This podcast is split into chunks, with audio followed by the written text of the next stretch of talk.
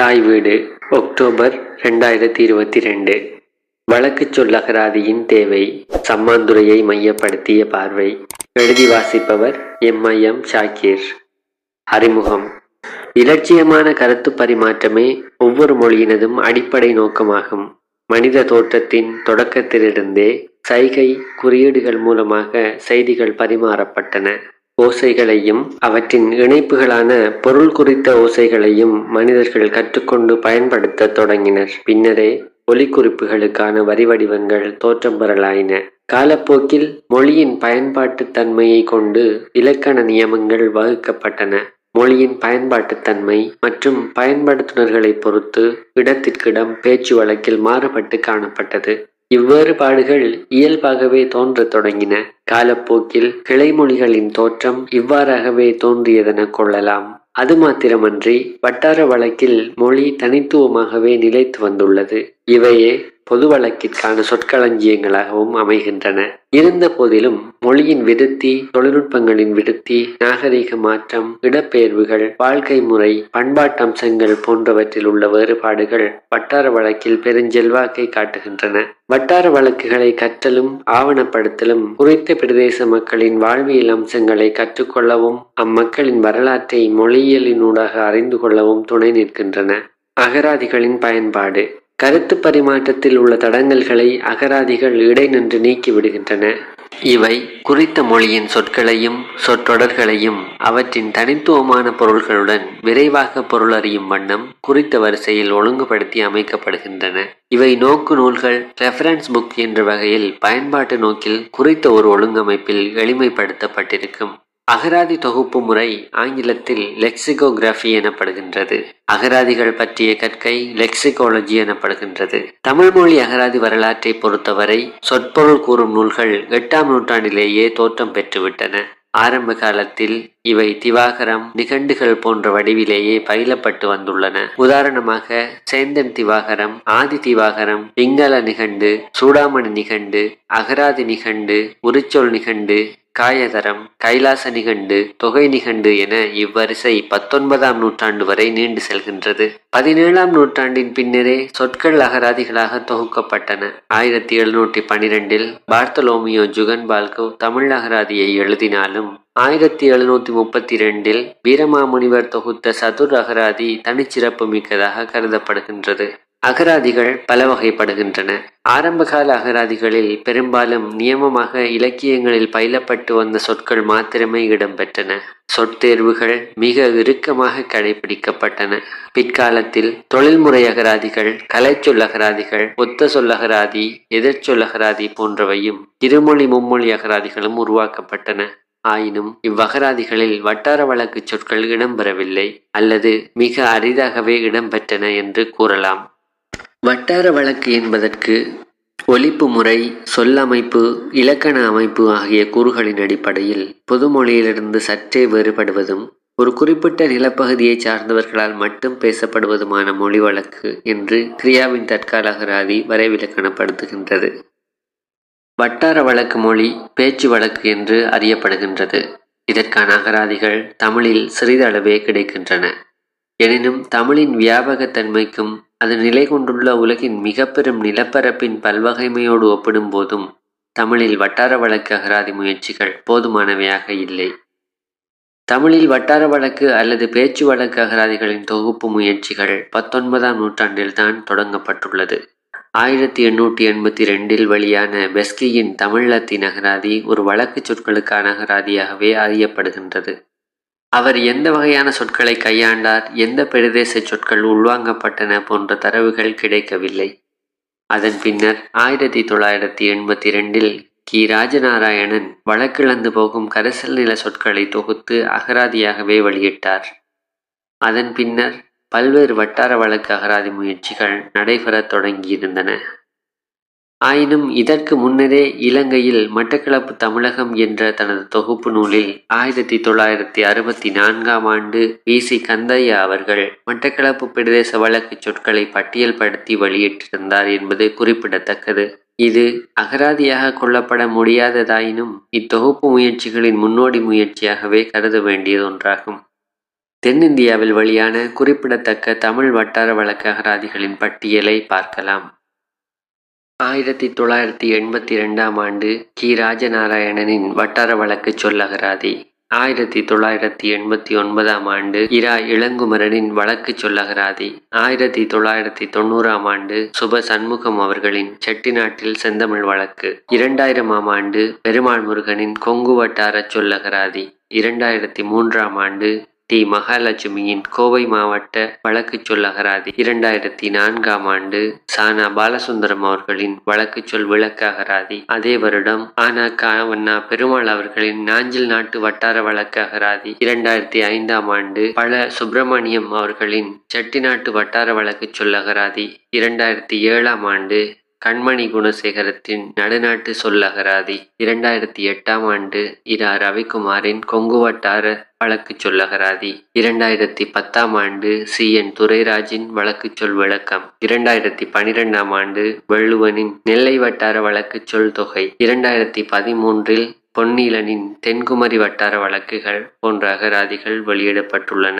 தற்காலத்தில் தமிழ் லெக்சிகன் கிரியாவின் தற்கால தமிழ் அகராதி போன்றவற்றில் இலங்கை வழக்கு பேச்சு வழக்கு என வட்டார சொற்கள் இடம்பெற்றிருக்கின்றன. இவை தவிர தூர கிழக்காசிய நாடுகளான மலேசியா சிங்கப்பூர் ஆகியவற்றில் புழங்கும் தமிழின் வட்டார வழக்கு சொற்கள் மற்றும் பர்மா மொரிஷியஸ் போன்ற நாடுகளின் தமிழ் வட்டார வழக்கு சொற்களும் தொகுக்கப்பட்டு ஆய்வுக்குட்படுத்தப்பட வேண்டியுள்ளது.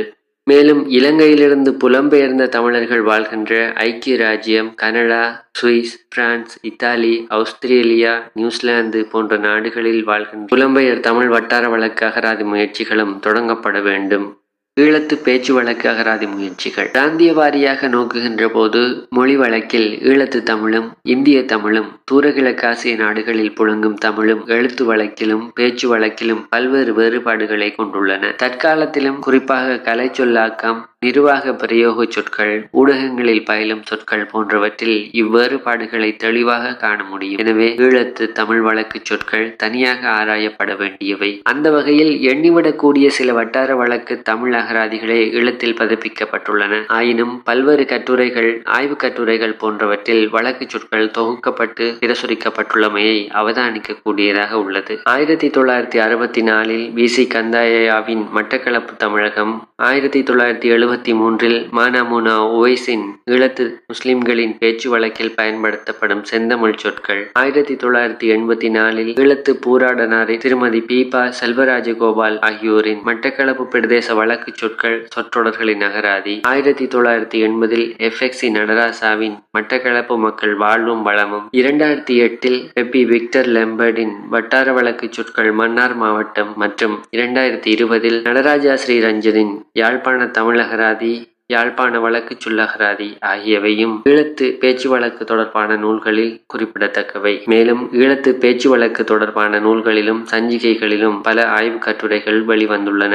சம்மாந்துறை பிரதேசத்தின் வட்டார வழக்கு சொற்கள். சம்மாந்துறை பிரதேசம் கிழக்கிழங்கையில் தனித்துவமானதொரு கேந்திர முக்கியத்துவத்தை கொண்டுள்ளது. சுற்றி வர வயல் நிலங்களாலும் வடக்கு எல்லை பகுதி மட்டக்களப்பு வாவியுடன் தொடர்புபடும் சதுப்பு நிலப்பகுதியையும் கொண்டு காணப்படுகின்றது. தென் எல்லையாக அக்கரைப்பற்று மற்றும் இரக்காமம் பிரதேசங்களும் கிழக்கு எல்லையாக மாவடிப்பள்ளி கிராமமும் மேற்கு எல்லையாக அம்பாறை நகரம் காணப்படுகின்றது. சம்மாந்துறை பிரதேசத்தின் மொழி வழக்கு தனித்துவமாக காணப்படுவதற்கான காரணங்களாக பின் பின்வருவனவற்றை குறிப்பிட முடியும். ஒன்று நிலவியல் ரீதியில் சமாந்துறை பிரதேசம் அயற்கிராமங்கள் பட்டினங்களிலிருந்து வயல் நிலங்களால் சில கிலோமீட்டர்கள் பிரித்து தனித்து காணப்படுகின்றமை ஐசோலேட்டட் வில்லேஜ் இரண்டு நேரடியாக கடல் தொடர்பு மற்றும் கடல் தொடர்புள்ள கிராமங்கள் அருகில் இல்லாமை. இதனால் அயல் பிரதேசங்களில் ஒலிப்பில் காணப்படுகின்ற அழுத்தம் விரைவு மற்றும் தாமத தன்மைகள் பேசும் முறை லெசன் இன்டோனேஷன் போன்றவற்றில் காணப்படுகின்ற ஒற்றுமைகள் சம்மாந்துறை மக்களின் பேச்சு வழக்கில் மாறுபட்டு காணப்படுகின்றது. மேலும் கடல் சார்ந்த கிராமங்களுக்கு தனித்துவமான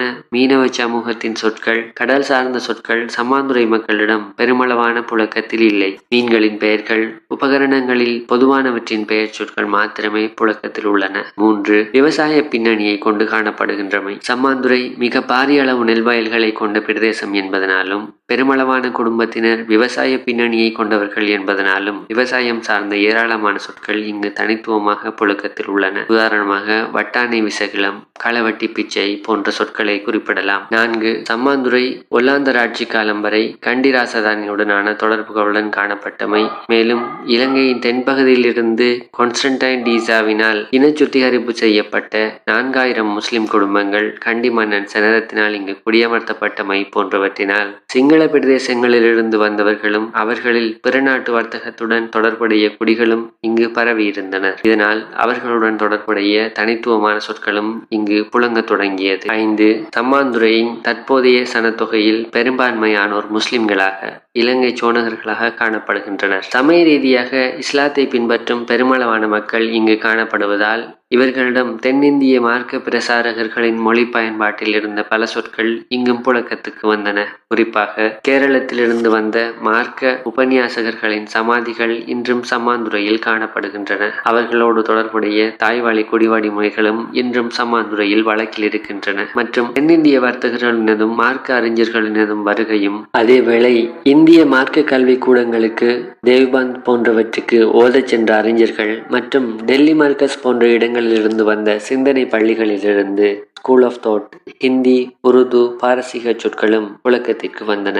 ஆறு மட்டக்களப்பு தமிழ் கலாச்சாரத்துடனான ஒத்த பண்பாட்டு கூறுகளை இன்றும் பின்பற்றுகின்றமை. சம்மாந்துறை பிரதேசத்தின் ஆரம்ப கால வரலாற்றோடு தொடர்புடைய கருண பரம்பரை கதைகளின்படி முக்குவர்களின் நிலவுகைக்கு திமிழர்களால் ஏற்பட்ட அச்சுறுத்தல்களை நீக்கி திமிழரை துரத்திய பட்டாணியர்களுக்கு முக்குவர் குல பெண்களை திருமணம் செய்து கொடுத்த பந்தத்தினால் மட்டக்களப்பு தமிழர்களின் பண்பாட்டு கூறுகள் இன்றும் சம்மாந்துறை முஸ்லிம் மக்களிடம் காணப்படுகின்றன. திருமண சம்பிரதாயம் குடிவழிமுறை மற்றும் அமானுஷ்ய சக்திகள் தொடர்பான தொன்மங்கள் சடங்குகள் போன்றவற்றோடு இணைந்த பல சொற்கள் இன்றும் வழக்கில் உள்ளன. மேற்படி காரணிகளால் குறிப்பிடப்படும் சொற்கள் மற்றும் மரபு தொடர்கள் சம்மாந்துறையை அண்மித்த கிராமங்களிலும் காணப்படுகின்றன. இச்சொற்கள் இப்பிரதேசத்திலிருந்து அங்கு சென்றவையாகவோ அல்லது அங்கிருந்து இங்கு வந்தவையாகவோ இருப்பதற்கான இருவழி சாத்தியங்களும் உள்ளன. ஆயினும் மருவி வருகின்ற புழக்கத்தில் இல்லாத சொற்களையும் மருவிவிடும் என்ற மதிப்பீட்டில் உள்ள சொற்களையும் முக்கியமாக ஆவணப்படுத்த வேண்டும் என்ற தேவை இப்பிரதேசத்தில் காணப்படுகின்றது. பிரதேச ரீதியில் சம்மாந்துறையின் ஆளுகை எல்லை பற்றி விரிவாக ஆராய வேண்டியுள்ளது. சம்மாந்துறை பழைய மட்டக்களப்பாகவும் சம்மாந்துறை பற்றாகவும் சம்மாந்துறை பிரதேசமாகவும் காலப்போக்கில் நிர்வாக எல்லைகள் குறைந்து வந்திருக்கின்றது. ஆக இந்த பிரதேச வழக்கு சொற்களின் எல்லைகளை அறுதியிடுவது முற்றான ஒன்றாக அமைந்து விடாது இவ்வெல்லைகள் நெகிழக்கூடியனவாகவே காணப்படுகின்றன. சொற்களை புழங்குகின்ற கருவிகளான மனிதர்கள் அசையக்கூடியவர்கள் இடம்பெயரக்கூடியவர்கள் முந்தைய காலங்களோடு ஒப்பிடுகையில் இடப்பெயர்ச்சி மிக துரிதமாகவும் மிக பரந்த அளவிலும் நிகழ்ந்து வருகின்றன எனவே அயல் பிரதேசங்களில் பொது புழக்கமாக அமைந்தாலும் வட்டார வழக்கில் புழக்கத்தில் உள்ள சொற்கள் ஆவணப்படுத்தப்பட வேண்டியுள்ளன. சம்மாந்துறை பிரதேசத்தின் வட்டார வழக்கு சொற்களின் தொகுப்பு முயற்சிகள் சம்மாந்துறையின் சொற்சேகர முயற்சிகள் பட்டியல்படுத்தும் பொழுது அறியப்படுகின்ற ஆரம்ப முயற்சியாக தபால் அலுவலகத்தில் கடமையாற்றிய எழுத்தாளர் வி. ஆனந்தன் அவர்களின் தொகுப்பு முயற்சியை பற்றி குறிப்பிட முடியும். மக்களோடு பெருமளவு தொடர்பு கொண்டவராக காணப்பட்டபடியினால் அவர் சுவாரஸ்யமான சம்மாந்துறை மக்களின் பட்ட பெயர்களை சேகரித்திருந்ததை அவருடைய நினைவு மலரினூடாக அறிய முடிகின்றது. ஆயினும் இது அச்சில் வெளிவரவில்லை என்பதோடு தற்போது எவர் கைவசம் உள்ளது என்பதும் தெரியவில்லை. இரண்டாயிரத்தி ஒன்றில் பேராசிரியர் ரமேஷ் அப்துல்லா அவர்கள் வெளியிட்ட கிழக்கிழங்கை கிராமியம் என்ற நூலிலும் சில வட்டார வழக்கு சொற்கள் சேர்க்கப்பட்டிருக்கின்றன. இரண்டாயிரத்தி பதினொன்றில் சம்மாந்துறை பிரதேச செயலகத்தினால் வெளியிடப்பட்ட பட்டறை சிறப்பு மலரில் கலைமணி ஏசி இஸ்மாலபை அவர்கள் சம்மாந்துறையின் மண்வள சொற்களின் பெரும் பட்டியல் ஒன்றை பொருளுடன் வெளியிட்டிருந்தார். இரண்டாயிரத்தி பதினான்கில் எஸ். எச். எம். முஸ்தபா அவர்களின் சரித்திரம் கூறும் சம்மாந்துறை என்ற தொகுப்பு நூலில் பல வட்டார வழக்கு சொற்கள் பட்டியல்படுத்தப்பட்டிருக்கின்றன. இரண்டாயிரத்தி பதினாறில் சம்மாந்துறை என்ற செயலி ஒன்றை சுபைர் இஸ்மாயில் அவர்கள் வடிவமைத்து வெளியிட்டிருந்தார். அது தற்போது கிடைக்கப்பெறுவதா இல்லை என்ற போதிலும் அதில் பெருமளவான சம்மாந்துறை வட்டார வழக்குகள் பட்டியல்படுத்தப்பட்டிருந்தன இரண்டாயிரத்தி பத்தொன்பதில் சம்மாந்துறை வெளியீட்டு பணியகம் வெளியிட்ட சம்மாந்துறை வரலாறும் வாழ்வியலும் என்ற பெருந்தொகுப்பின் பின்னிணைப்பில் கலைமணி ஏசி இஸ்மாலபை அவர்கள் பட்டறையில் வெளியிட்ட சொற்பட்டியல் திருத்தி வெளியிடப்பட்டிருந்தது. இம்முயற்சிகளில் பெரும்பாலும் விவசாய பின்னணியுடன் கூடிய சொற்களும் அருகிய வழக்கு சொற்களுக்குமே முக்கியத்துவம் அளிக்கப்பட்டிருந்தன. இம்முயற்சிகளே சம்மாந்துறை வட்டார வழக்கு சொற்களின் முன்னோடி தொகுப்பு தொகுப்பு முயற்சிகளாகும். மேலும் கவிதை தொகுப்புகள் ஆய்வு கட்டுரைகளின் பின்னிணைப்பாக அவற்றில் கையாளப்பட்ட பிரதேச வழக்கு சொற்களுக்கான பொருட்கள் அட்டவணைப்படுத்தப்பட்டு வெளியிடப்பட்டுள்ளன. எனினும் தனியான சொல்லகராதிகள் எதுவும் இதுவரை வெளியிடப்படவில்லை. சம்மாந்துறை வட்டார வழக்கின் அம்சங்கள். வட்டார வழக்கை பொறுத்தவரையில் மொழியின் அத்தனை கூறுகளும் வட்டார மக்களின் புவியியல் கலாச்சார பின்னணிகளுக்கு ஏற்ற வகையில் இயல்பாக்கப்பட்டிருக்கும். இவற்றில் பிரதானமாக சொற்களை குறிப்பிடலாம். சொற்களை அடிப்படையான பொருளை தருவன. பிராந்தியத்தில் பயன்படுத்தப்படும் பொருட்கள் அனைவரும் செயற்பாடுகள் உயிரினங்களின் பெயர்கள் கலாச்சார கூறுகளுடன் தொடர்பானவை என இவை பல வகைப்படும் சொற்கள். வட்டார வழக்கு சொற்களை அவதானிக்கின்ற போது சொற்களை பின்வருமாறு வகைப்படுத்தலாம். நியம வழக்கில் அப்படியே பயன்படுவன. இச்சொற்கள் நியம வடிவில் உள்ள அதே பொருளை தரக்கூடியனவாகவும் நியம வடிவில் வேறு பொருளும் வட்டார வழக்கில் வேறு பொருளும் தரக்கூடியனவாகவும் இரு வகையில் காணப்படுகின்றன. எடுத்துக்காட்டாக ஈச்சை என்ற சொல் நியம வழக்கில் பேரீச்சையை குறிக்க பயன்படும். அதேவேளை தம்மாந்துரை வட்டார வழக்கில் நாணயத்தின் பூ பக்கத்தை குறிக்க பயன்படுகின்றது. அதேவேளை ஈச்சம்பழம் என்ற சொல் கிழக்கிழங்கை வட்டார வழக்கில் பேரீச்சம்பழத்தை குறிக்கும். அதேவேளை வட இலங்கையில் காட்டீச்சம்பழம் என்று கிழக்கில் குறிப்பிடப்படும் பழத்தை குறிக்க பயன்படுகின்றது. இதேபோல இறைச்சி என்ற மாமிசத்தை குறிக்கும் நியம சொல் பொதுவாக மாட்டு இறைச்சியை குறிக்க கிழக்கில் பயன்படுவது போல வடக்கில் கோழி இறைச்சியை குறிக்கின்றது. நியம வடிவிலிருந்து தெரிந்து வழங்குவன எடுத்துக்காட்டாக ஆனை ஆன ஆகவும் குடம் கொடம் ஆகவும் ஆரத்தி ஆலாத்தி ஆகவும் திருவப்படுவதை காணலாம். மொழியை வேகமாக கையாள்வதற்காகவும் கடினமின்றி குறைந்த சக்தியை கொண்டு உச்சரிக்கவும் குறுகிய நேரத்தில் பேசி முடிக்கவும் முயல்கின்ற போது இவ்வாறான திரிவுகள் தோன்றுகின்றன. இத்திரிவுகள் பல்வேறு வகையில் காணப்படுகின்றன. ஒன்று உகரம் உகரமாக திரிதல். உதாரணமாக குடம் குடம் உடைதல் உடைதல் உடையடித்தல் கொடையடித்தல் உயரம் உயரம் உடை ஒடை என்பவற்றை குறிப்பிடலாம். இரண்டு ஐகாரம் அகரமாக திரிதல் உதாரணமாக உடை கொட கடை கட பசை பச வலை பல தலை தல நிலை நில உலை கொல கடலை கடல பிணை பொன கொள்ளை கொள்ள போன்றவற்றை குறிப்பிடலாம். மூன்று இகரம் உகரமாக திரிதல் இநாட்டு பொனாடு பிணை பொன போன்றவற்றை குறிப்பிடலாம். இரண்டாவதாக வட்டார வழக்கில் மாத்திரம் காணப்படுவன. எடுத்துக்காட்டாக உண்டமாத்து ஒத்திக்குடியாட்டம் தேறு தெறி ஆளுக்கா பிள்ளை போன்ற சொற்களை குறிப்பிடலாம். மூன்று வட்டார வழக்கு சொற்கள் ஒலிப்பில் திரிந்து காணப்படுவன. விசகிலம் விசகலம் அசில் அசில் இடவு இடவு சுப்ரிண்டன் சுப்புருந்தர் போன்ற சொற்களை குறிப்பிடலாம். அடுத்து பிற வட்டாரங்களுக்கும் பொதுவானவை. மக்கட்பெருக்கம் ஊடாட்டம் காரணமாக பெருமளவு சொற்கள் பிரதேசம் தாண்டி பரவியுள்ளதோடு பல வேற்று பிரதேச சொற்களும் இங்கு புழக்கத்தில் உள்ளன. பிறமொழி சொற்களாக அச்சா என்பதை குறிப்பிடலாம். பிற பிராந்திய வழக்கு சொற்களாக நைனா நானா போன்றவற்றை குறிப்பிடலாம். சொற்களுக்கு அடுத்ததாக இடம்பெறும் பிரதானமான கூறாக பழமொழிகளையும் மரபு தொடர்களையும் குறிப்பிடலாம். மரபு தொடர்கள் சொல்லுக்கு சொல் பொருள் குறிப்பிட முடியாதவையாகவும் தொடராக வரும்போது பொருள் குறிப்பனவாகவும் அமையும். இவை காலம் காலமாக குறித்த பொருளை சுட்ட பயன்படுத்தப்பட்டு வருவதனால் மரபு தொடர்கள் என்று அழைக்கப்படுகின்றன. முடிவுரை. நியம அகராதிகளில் தவிர்க்கப்பட்டதும் அன்றாட வாழ்விலும் புனைவுகளிலும் புழங்குவதுமான பெருஞ்சொற்களஞ்சியத்தை கொண்ட சம்மாந்துரையின் பேச்சு வழக்கு சொற்கள் அகராதியாக தொகுக்கப்பட வேண்டியது அவசியமானது. இது குறித்த பிரதேசத்தின் வரலாறு மொழி செழுமை பண்பாட்டம்சங்களை அறிந்து கொள்ள உதவியாக அமையும். நன்றி.